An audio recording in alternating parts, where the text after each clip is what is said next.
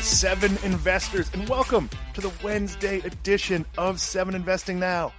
My name is Daniel Brooks Kline. My friends call me Dan. Please don't call me Danny. I'm joined today by Simon Erickson. Simon, well, you can call me Danny if you grew up with me or like you knew me before I was like five. That's the last time I successfully used that. Simon, there are no nicknames for Simon. Dan, it is. Gl- I'm glad to be here with you, and Simon is just fine. I love that. That's perfect. so you say you're glad to be here because I almost wasn't here. Everyone could tell I'm a little fuzzy, I'm a little red, I'm a little disheveled. We're moving today, and moving never goes well, but we had planned this in advance. So my wife left this morning at about 8 a.m., 9 a.m. to drive our cats over. They're going to be in my new office. The door's closed, there's a big sign on the door do not open cats. Uh, and she was parked middle of the garage, blocking all the access to the house.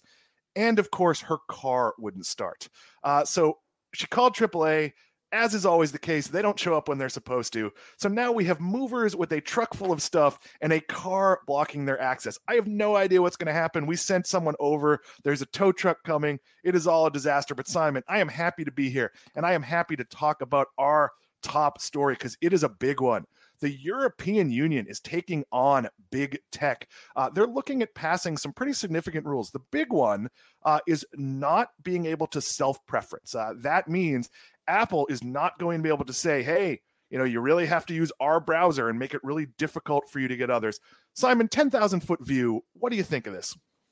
Yeah, here we go, Dan. You know, regulators butting heads with big tech companies again, right? I feel like we've talked about this a couple of times in the last few years. The, the, but they're, is, they're European regulators though, so the baguettes are better, the coffee's really good. like, like, like, there's that. But sorry, stepped on you there. Yes, it is, and of course, in Europe, you know, they take this very seriously. the The idea behind this is, like you said, self preferencing. Um, the big tech companies, this is a net negative for them. When Google sells you an Android device, it wants to have Google Maps where you're looking for a restaurant that you want to eat at that evening and then use an app that it's pre-installed to make the booking for it. And a zillion different ideas that are just like that. But it wants to compile all this data together, wants to tether as much user data as possible so they continue to make uh, additional services revenue over time. Apple's doing the same thing with the iPhones. And if you decouple that user data from the apps and that are pre-installed in those devices, it uh, it's it's a challenge for for the companies that are trying to get their services revenue as high as possible. Yeah, I think it's actually less of a problem for Google because Apple has really made it difficult to not use their defaults while you know we use google drive and sometimes it's actually tricky to get to google drive let alone to uh to have it be the default but they're talking about some pretty significant consequences. Uh obviously this is going to be a a roadmap from what might happen in the us but simon what's going to happen if they don't comply well, I mean, they're saying a 10% penalty off of revenue for all of their European operations. So this is obviously something that these companies are going to be taking very, very seriously. Huge penalties. This is not a slap on the wrist of a couple billion dollars here or there that we've seen in the past. Uh, this is going to be something that's that's going to be uh, overarching in all of Europe, and all of the big companies are going to have to comply. So I'm going to put you on the spot a little bit here. I actually have middling feelings about this. I am not. If I buy an Apple device, I fully understand Apple Music is going to be featured and not Spotify. And here's what they're trying to do the goal is to foster competition. But are there really going to be new competitors for, I don't know, Microsoft Office or Apple Music? It, it doesn't seem like this accomplishes much other than, I don't know, making my phone a tiny bit more demogra- democratic. And, and I don't need a democratic phone. I want Apple stuff. That's why I have an iPhone. Simon, do you agree? Do you disagree? I mean, I think it's a net negative for these companies. The idea is to make uh, everything more competitive for the little guy to get their app noticed and installed by people that are using them on their on their smart devices. Uh, most of the time, people are still going to stick with the apps they know anyway, uh, which is going to be good. I think at the end of the day, the European Union is uh, and the regulators that are over there are trying to keep you know monopolies from popping up, and these are tech companies are generally as close to monopolies as you can get because of all the data and the advantages that they have from that. And so I don't think it's going to make it to, answer your question. I don't think it's going to make a really, really big difference for them. They're still going to be totally fine. It's just this is a net negative for the services um, revenue line item. We're going to talk about uh, a second piece of legislation in a second. But first, remember, this is an interactive show. So if you'd like to talk to us, wherever you're watching this, in theory, if you put in the comments, uh, we will be able to see them. I say in theory because it doesn't always work on every platform. But there's actually a second piece of legislation here, Simon. That is uh, Uh, that is called the Digital Service Act. This is designed to make the platforms responsible for taking down illegal content. That's actually kind of the opposite of how it works in the US. I think this is a good idea as long as it's enforced on sort of a due diligence basis. If it's uh, you know, if Facebook is making every effort and something sneaks through or it's extra clever, I don't want to see them punished. Same with Google, same with Apple. Uh, but I do think you should be responsible for the uh, you know, the content of your platform. If all of a sudden someone pops up behind me and they start swearing and taking their clothes off, we should probably turn my camera off. Like that's a pretty good idea. Uh, Simon, your thoughts on this piece of it? This is a challenging one. Uh, this is a big problem for all of these platforms that have user generated content, you know, whether that's YouTube, whether that's Facebook, whether that's whatever, where you can upload your videos. We talk about seven investing and investing, and that's great. That's content that people want to watch, but a lot of people are putting harmful content out there as well. Now, the challenge is who's going to determine what is harmful? There's a pretty clear line on what is illegal, and that's the same as it's been in the United States. But as you mentioned here, Dan, uh, Europe's Digital Services Act is different than what the Department of Justice did in the United States just in October, which is basically saying you can self police your own platform. Based on your own terms and conditions, Facebook, you can determine what is inappropriate content that has been uploaded. You self police and make sure that that's being taken down. In Europe, it's more of a story of they want to have a centralized watchdog watchdog that's subjectively making that decision, monitoring and regulating those platforms based on the decisions that it's made. Um, I, I, think that I understand where they're going with this, but I also think that's going to be incredibly time intensive. It's going to cost a lot of money, and they're going to have to spend a lot of people's time uh, making those decisions. I think this is going to be very challenging it's really really tricky because you know what's what's truth? What's subjective? So let's say and i'm not going to get political here and i promise you i'm going to steer it away from it while starting in the political realm. There's been a lot of talk about you know the election. And if i say geesh i question the dog catcher election uh, there's 11 people who live in my town and, and there are 13 votes. I have a question there like i'm allowed to have that question that's not illegal that said there's a lot of seditious incorrect knowingly incorrect information uh, and that could do harm so let's say I said, uh, the state of Montana is not real. I don't believe anyone from the state of Montana is a United States citizen. Is that ridiculous? Is it hurtful? Is it hurtful? Is it illegal? Simon, there's just a ton of gray area here, and I hope my examples were ridiculous enough for me to not get fired. You're still on board, Dan. Don't worry about that. I, I think that you know the, the, the, biggest platforms they they know that they're going to have to comply with regulations on a regional basis whether that's in the United States, whether that's in Europe, whatever the law says that they need to do, whatever the regulators say that they need to do, they're going to unleash AI to filter through the content and find things that are inappropriate. And and Facebook's going to be able to do that. But again, this is a this is a moving bar, and it's different in different parts of the world. And uh, the EU is taking a pretty firm stance on it this is the same AI that produced a Simpsons joke uh, where where uh, in one room, someone in the family accidentally ended up on sort of a uh, you know an X-rated site. Uh, they and they had the parental screening, and Marge tried to look up her uh, mammogram appointment, and everything got blocked. So I'm not sure I trust AI just yet, but we are getting there. So this is something to watch because obviously all of these companies let's call it big tech they're under the gun in us in the us they're very powerful. They control a lot of things. Certainly facebook google apple uh, whether they'll have to divest whether they'll have to police more this is no longer a us question. It is a global question and it matters for investors. This is going to affect amazon too though it is harder to argue that amazon is a monopoly it's hard to argue that any of these are monopolies but they control an awful lot. Simon before we get to what we're watching uh, we are doing something that's probably the most exhausting, but also the most fun thing we do on Friday. We're having our team calls. Would you like to tell the Seven Investing audience what we do on Fridays? Or well, this oh, Friday. It's, it's not every Friday. It's one Friday a month. I love these, Dan. This is where we get to be investors and really just kind of hammer it out as a team. Each of our recommendations every single month. Uh, we haven't run them. We haven't had them run uh, into the morning yet. Thank goodness. We we do go for several hours, but we haven't passed midnight in uh, in terms of how long these run. But it's it's basically every every month each advisor finds our very best recommendation in the stock market. And we have to defend that to the rest of the team too, because we don't want to just go out there guns blazing saying every pick is a is a buy to infinity. We want to challenge each other and look at the risks that are inherent for each one of these recommendations. And so our team calls this a behind the scenes look at those discussions where each advisor is presenting their best idea, and then the rest of the team is quite fairly and objectively asking questions about it. And we compile all of that into our recommendation reports that we publish on the first of every single month. So here's the cool thing about this. If you're a member and you can join us at 7investing.com slash subscribe, we actually publish these videos. So if you say, okay, you know, Dan recommended this stock and, and I read his write-up and I have some more questions, well, you can get not only 15 minutes of me presenting with graphics and I don't know, pyrotechnics, and I, I think I've got a marching band for this one. uh, you can not only watch that, but you can also ask people who know the space well, ask me questions. And maybe like Maxx or Manisha who are in biotech, maybe they don't understand whatever entertainment or retail stock or cannabis, whatever it is I've picked that month. Um, they're going to ask questions. So if you're an experienced investor in that space, you'll get what you need. If you're not an experienced investor in that space, you will also get what you need. Really valuable.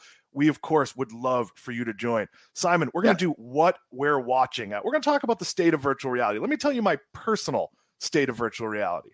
I bought an Oculus Go maybe last Christmas and I used it for maybe 20 minutes.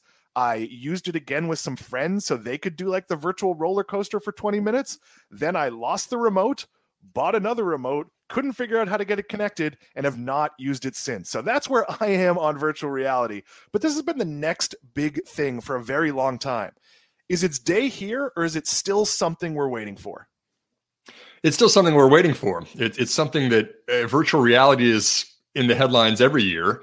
Um, I've seen it at CES. I've seen it at South by Southwest. It, there's always incredible booths. I listened to a symphony in virtual reality. That was pretty cool. Did a roller coaster in virtual reality. There's all these kind of fun um, ideas of what VR can be, and just it seems like it's always kind of the next couple of years it's going to catch on.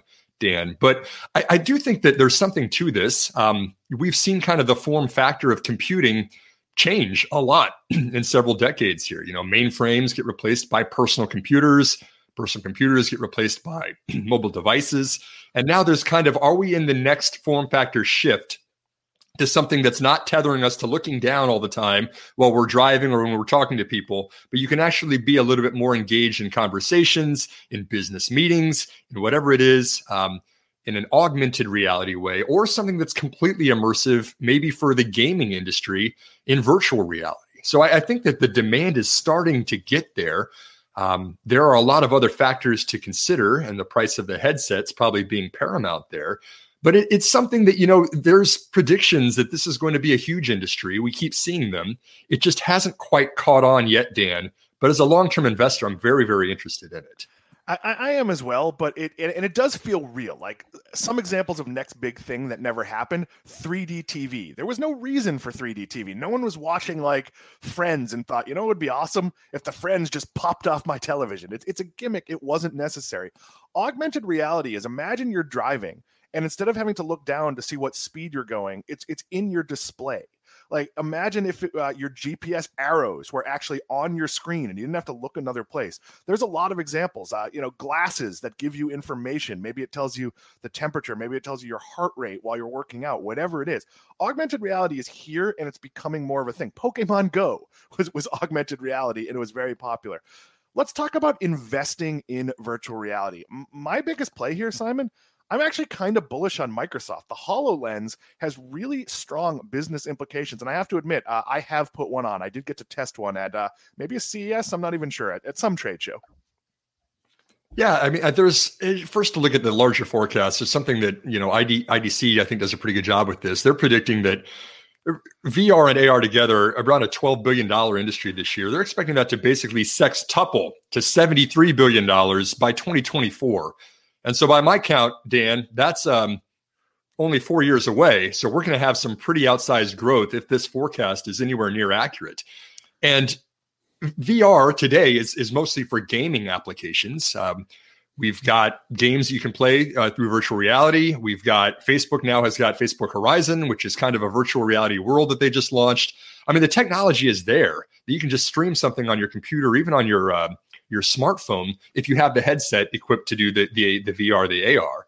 And the real question to, to, your point about Microsoft, I think, is, is where does this enter the enterprise? Do we want to start doing Zoom meetings and Zoom conferences where it's much more realistic if we're actually all in a virtual room together? Do we want to start uh, doing training and simulations for very technical things like uh, mechanics or, or doctor surgeries, you know, and things like this where you want to be hands on and be there during the simulation?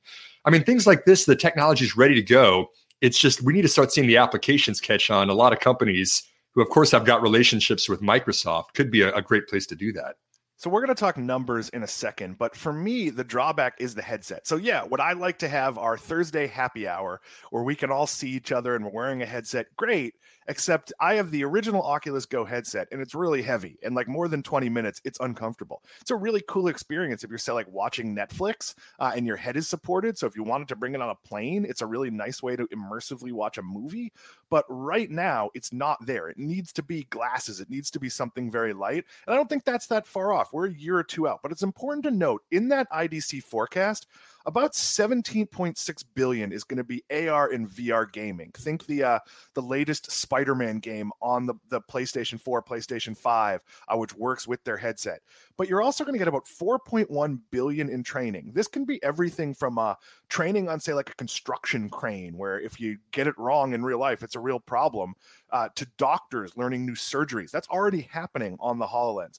Industrial maintenance is going to be about the same amount, about 4.1 billion, and retail showcasing. So imagine you put on a headset and it shows you like all the things that could happen in your house if you went with the, the new kitchen package they were looking for. Uh, so again, this is going to be gigantic. But Simon, am I right that like really the headset has to catch up because we're not going to wear these like bulky like Boba Fett helmets in order to uh to use this stuff? Yeah, they have. I think that they're ready. You know, Facebook now has a Quest headset that's three hundred dollars, and that's a price point that's available. It's going to get even cheaper in the next couple of years. They've got another one. I think that's one hundred twenty dollars right now. So these are things that are affordable for a lot of people to start using. Um, I think that there's no doubt that Facebook and Microsoft are going to be winners from this. But on the other hand, Dan, these are such large companies, and VR is going to be such a small revenue generator for them. I, I don't think it's going to move the needle for them. I think that for me, the more interesting play is going to be the ecosystem that builds out from this. You know, how many how many fortunes have been made from apps that got distributed across the the app store on Android devices or the iPhone. And you know, I think we're going to similarly see once people get the headsets in their hands, they're going to want to start building out the the games, the applications that are going to be a natural fit for for virtual reality. And, and so the company that's on my radar that I think is really interesting from this is actually Electronic Arts. Uh, this is the company who's got the franchises like FIFA for soccer, uh, Madden for NFL games. They've got The Sims, which is kind of a virtual world already. I mean, I think things like that, where a large portion of the money they're making is these in game purchases. You know you kind of do these transactions. You're buying things to equip your character. Uh, you're you're buying things in the sims simulation world. Things like that could get really interesting for virtual reality. So okay maybe they subsidize the game or give it to you for free but if you get the headset on you start doing these transactions within the game these are becoming really big money makers for those content providers and especially the game makers you think for EA here, Simon, there's a fitness play as well, where like you know you're playing Madden and you're actually like moving, you know, like like uh, you know your virtual boxing and things like that. Those things, you know, we had the old Xbox device that did that. And do you think there are form factors we just haven't seen that some little company out of nowhere is going to create? Sure. Yeah. A friend of mine, actually a colleague of mine from MBA school, uh, started a company called Virtuix that's got an omnidirectional platform. So it's zero friction. You can move around as your character in the game. And it's a, actually a full workout. And parents love it because their kids aren't just, you know, with controllers in front of the TV. They're actually running a couple miles every day and getting a, a workout at the same time. I mean, things like that are going to be huge. The Dave and Buster's of the world, Dan, I mean, they're going to spend top dollar to get the best games and the best systems that maybe you play them once for a couple of dollars um, but a lot of people want that experience, and those are very profitable commercial venues. Um, so and so I think that you know the question is kind of twofold. One is where does this catch? When does this catch on in the enterprise? And then the second question is when does this catch on in your living room for the consumer market? And I'll point out that they'll be profitable for the companies making the VR technology. It is hard to call Dave and Buster's a profitable enterprise. It is it is very it is very much not. But I do think there's an interesting play here, and I've done some of this. Uh, you know, sat in the like virtual you know simulator in a in a mall, and they tend to be very gimmicky. They haven't worked that well. As that catches up and it becomes a really great experience, that usually is okay. I did this at Dave and Buster's. Now I want the home version. So these things should all grow with each other. Seven investors, we appreciate you watching. Uh, I am pretty sure the comments are not working. I entered a comment uh, on our Twitter feed and it did not pop up. So I think we're having some technical difficulties with the comments, but we are going to soldier on. I will say, I I know I'm going to buy the new $300 Oculus, even though I didn't use the previous one, just because the the idea of it, and there's a Star Wars game, the idea of it is just kind of so awesome that I'm sort of willing to put up with the fact that it's not that useful, and I'll probably end up buying five iterations. This is my sixth Apple Watch, uh, and it's the one I'm finally happy with. So I'm willing to waste money and grow with technology. Simon, I'll give you the the last word. When do you think a VR headset makes its way into your house? Oh gosh, that's a good question, Dan. I, I um, I guess I'll put the over under at 2023. So let's put the over under three years from from Christmas this year. Oh wow, you're going to be borrowing my like six used ones well before then. Joey Klein, thank you. YouTube comments work. Uh, so if you're watching on YouTube, feel free to get a comment in. We are still ironing out the technology, uh, and we appreciate you coming along. Simon, we're going to hit the home stretch. This was probably the most successful tweet I've ever seen. So, Sam Bailey, if you would like to share Simon's tweet, uh, I will read it to the audience. Say that I give you $1 million to invest in just one stock for the next five years.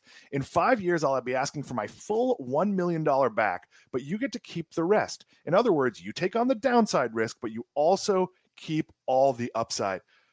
This is an amazing question. As you could see from the numbers here, the audience thought it was an amazing question as well. Simon, I was surprised because my answer here would have been like Costco or Microsoft or something that like I knew would be bigger in 5 years and I'd make money, but I really wouldn't be risking my downside. I wouldn't be risking having to write you a check. A lot of people put some really, really risky stocks. Like, do I think Tesla's a growth stock? Absolutely. Do I think Tesla in five years is necessarily bigger than it is now? I am not betting a million dollars on that. Your thoughts? Yeah, thank thank you for the kind words, Dan. And there definitely is nuance to the question, very purposeful in the way that it was written, uh, because this is a loan. This is not a gift. That million dollars was meant to represent a loan that you can go out and b- invest in a company for five years, but you still have to pay the million dollars back. And a million dollars is a lot of money. So if your stock goes up in flames and you lose it all, you've still got a hefty check to write back. And so I think that was kind of my framing uh, for positioning this as a long term investment. You know, you've got five years we know that that's an adequate time to get a pretty good return for most stocks in the stock market if you actually look at the long term returns. But it was one that I, and there's no wrong, wrong or right answers to this, but you know, I always kind of thought about it if you don't want to bet the farm on this one. You know, this is not the time you want to swing for the fences because if you're down 50% when it comes due in five years, uh, you've still got to, you still got to pay that back. And so long term investing again is, is exactly the, the same way. I mean, this, the takeaway from this is you don't want to have to use money that you know you're going to be uh, needing for for your mortgage payment, for kids' tuition, whatever it is in the short term that you have, you want to let that compound over time. So you're not worried about, oh, I've got to make this payment, I've got to pull this out of the stock market right now.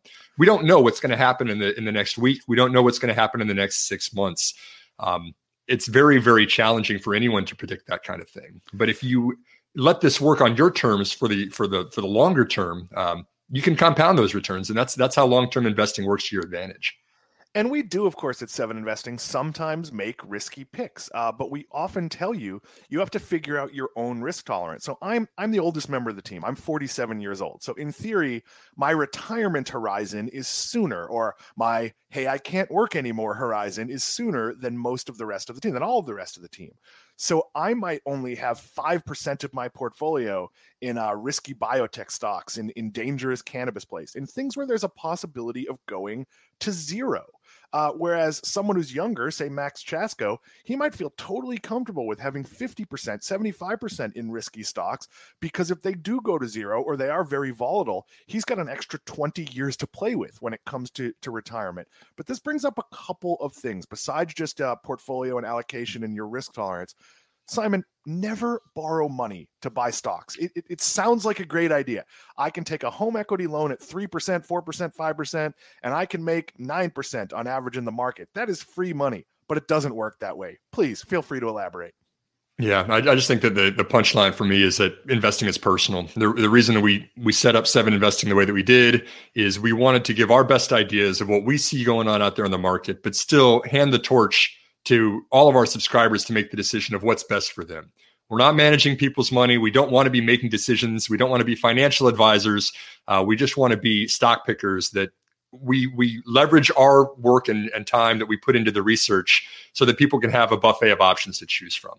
And like you said, Dan, we're not always picking risky stocks. Uh, we do have some biotech companies that I would consider pretty high on the risk profile. Uh, we've got other ones that are in cloud computing or artificial intelligence that are really cutting edge. But we've also recommended retail companies, right? We've also recommended a lot of uh, utilities, you know, dividend paying companies that are much lower uh, on the risk profile, but we still think are going to outperform the market. And so, if you're closer to retirement, you want some dividend checks to pay uh, for your expenses every year.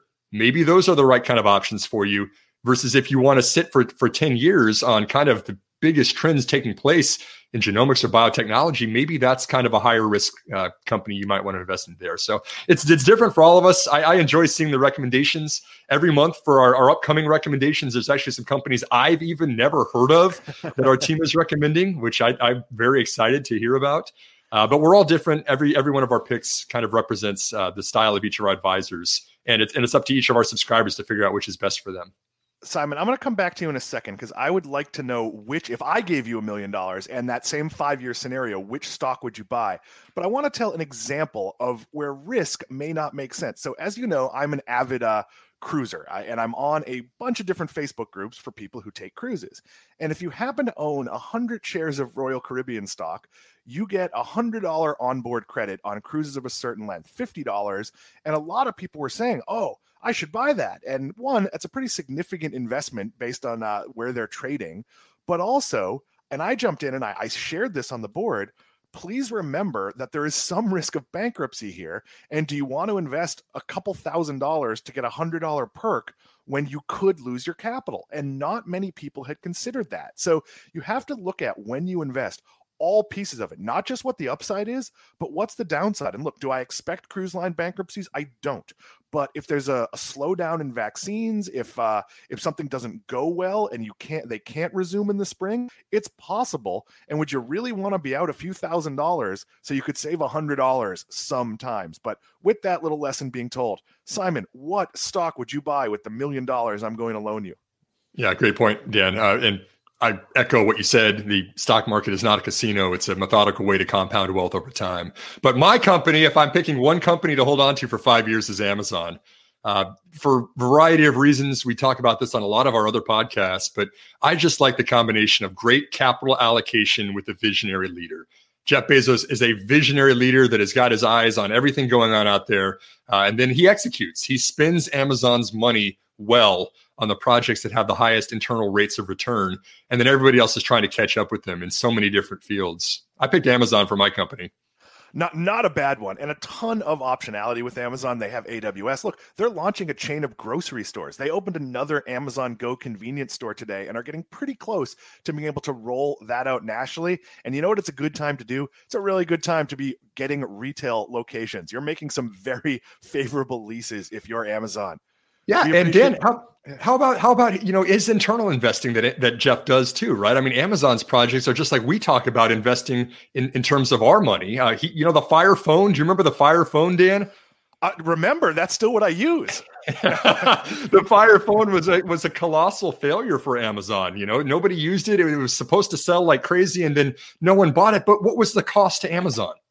they didn't go all in on it. They tried something out. They experimented with something. That might be a small percentage allocation of your portfolio that if it doesn't work out the way you expected, okay, you didn't bet the farm on something like that.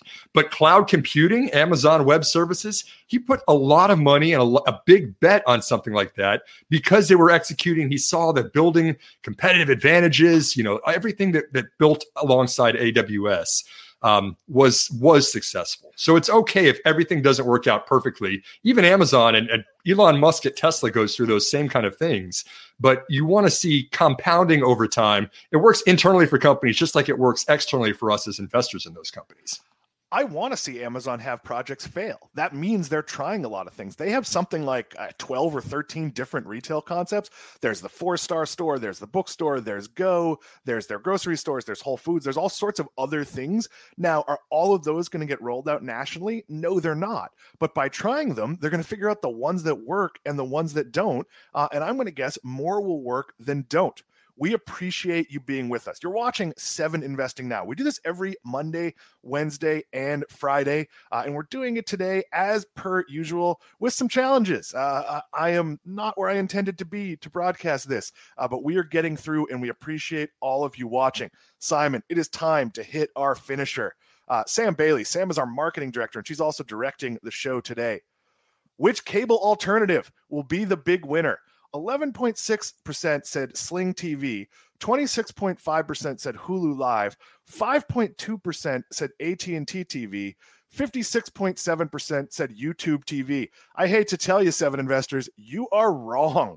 Uh, if, any of them, if any of them have a chance, it's Hulu Live. Hulu Live is owned by Disney. Uh, if you have Disney Plus, you get a deal on Hulu, you decide to cut the cord, you're not going to go to a totally new ecosystem. I see zero chance that YouTube TV is the winner here.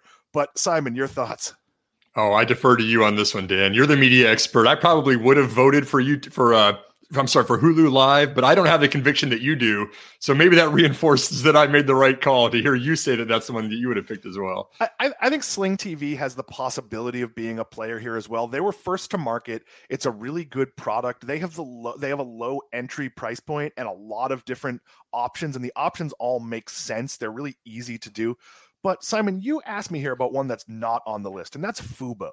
Uh, and Fubo has done a really good marketing job. So they built their marketing around the idea that they're a sports service. And I'm not saying it's a scam, but it is kind of a scam. It's not that they don't offer you live sports, and I'm sure you've seen the commercials. Hulu has live sports with uh, with Baker Mayfield, uh, and yeah, all of these have live sports. What Fubo has done is in their skinny bundle, they've prioritized channels that have sports. So instead of getting like, I don't know, the Food Network and DIY and cooking and travel network, maybe you'll get more ESPN channels. Maybe you'll get the SEC network. Maybe you'll get access to a regional sports network. There is more sports in Fubo, but most of those are things you can get on Sling, on YouTube TV.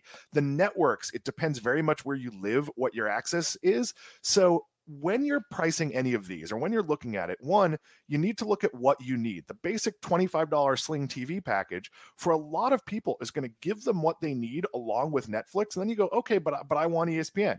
Okay, well, you step it up to the $35 package. Okay, I need uh, the SEC network. Well, maybe Fubo is right for you. I need whatever it is. My, my wife likes to watch MTV. Well, you find, you know, she doesn't, but let's find whatever package has that all of these are different and the marketing makes it sound like there's some exclusive special sports on Fubo and there really isn't. It's just that in a skinny bundle, which means you're going to make sacrifices, they've made sacrifices where there's more sports and less of other stuff. It if you're an NFL fan, is having six golf channels really going to matter to you? Like, you really need to look exactly what's in the package. And the cool thing about any of these is you can generally move from them. So, like, if you're a Sling TV subscriber and something you really want to watch isn't available in their package, maybe you cancel and you sign up for Hulu Live for a month. It's really easy to move. Uh, Simon, are you a cable customer? Do you have one of these? I don't have any of those. I'm a cable customer. I haven't cut the cord yet, but that's not a decision that's up to me, Dan. Yeah, I'm a cable customer, uh, which is included uh, in my in my new house, or else I probably would have cut the cord. But I am also a Sling TV customer at our vacation home, and when I'm on the road, uh, and it's a really easy to use, good product. Uh, last night at our house, our TVs had moved, so I sat on my phone and I, I watched television on Sling TV. If you have cable and you're paying, I was paying two hundred and ten dollars a month, uh, unbeknownst yeah. to me. If you're paying that much, these are good services, uh, and any of them work and you have to factor in things like uh, do i mind watching commercials? Do i do i want to dvr something and still have to watch the commercial? That can be a problem. Uh, so you really want to look into exactly what you're getting and of course if you don't live alone make sure you get the favorite channels for anyone else's house. But you know I, I, I, like here's the thing it's really important for me that i have nfl games not my wife so much. Uh, so if she sits down and she wants to watch chopped on you know the food network and we don't have the food network I would be in a tiny bit of trouble. But uh, and, and Dan, is it still safe to say that that sports content is the most expensive content for any of these providers? I mean, it, from everything, you, it seems like the Fubo example is just that sports content is still the most demanded, but it's also getting the highest rates and it's the most expensive for anybody to get access to. Yeah, the entry level Fubo package, and there might be some cheaper ones, but the, the, the one they feature on their page is $65. There's a $25 mm. Sling package. Uh, I don't know what Hulu Live is now, but last time I was a subscriber, it was $39.99. Uh, and I think it might be a little more now, but for a pretty good package of channels. But you really need to look what do I get and what do I watch? Uh, if you have cable, it's the it's about the 15th of the month. We're the 16th of the month today. I would take the next two weeks of the month, and it's a weird time with Christmas, so maybe you have to wait till the new year. I would actually keep a television diary. What did I watch, and would I care if I didn't have that? Like if you're watching uh 90 Day Fiance in the background and you didn't have whatever channel that's on, and you could watch Married at First Sight, which I think is on a different channel, but I might be wrong, and it's all background noise to you and it doesn't matter. Well, that's different than, wow, my wife and I every week watch uh, The Simpsons or we watch uh, Law and Order SVU, and that's appointment, you know, we watch Saturday Night Live the next day because I can't stay up till one o'clock on a Saturday. Um, it's really important. There's a lot of choices and it isn't easy. The, the nice thing about cable is you generally get everything you need for that one price. But of course, what they do is they take two or three things you really, really want and they put them in the next tier. That is how they get you. Uh, but Simon, we got him. Uh, we apologize that the comments weren't working, or maybe you didn't have a lot of comments. We don't know. Uh, but that is this week's that is this week's today's that is today's edition of Seven Investing Now. We're going to be back on Friday, and of course, on Friday we are also doing our member call. So if you're a member of Seven Investing, we do one call every month for new members. You can ask us all the questions about how the services work. We take you through all the different pieces of it, and then for existing members, all seven of us, you can ask us anything. We can't give you personal investing advice, but we could certainly share how we would do it. Those are really fun. We hope you join us. For Simon Erickson, I am Dan Kline. Thank you for watching. See you Friday.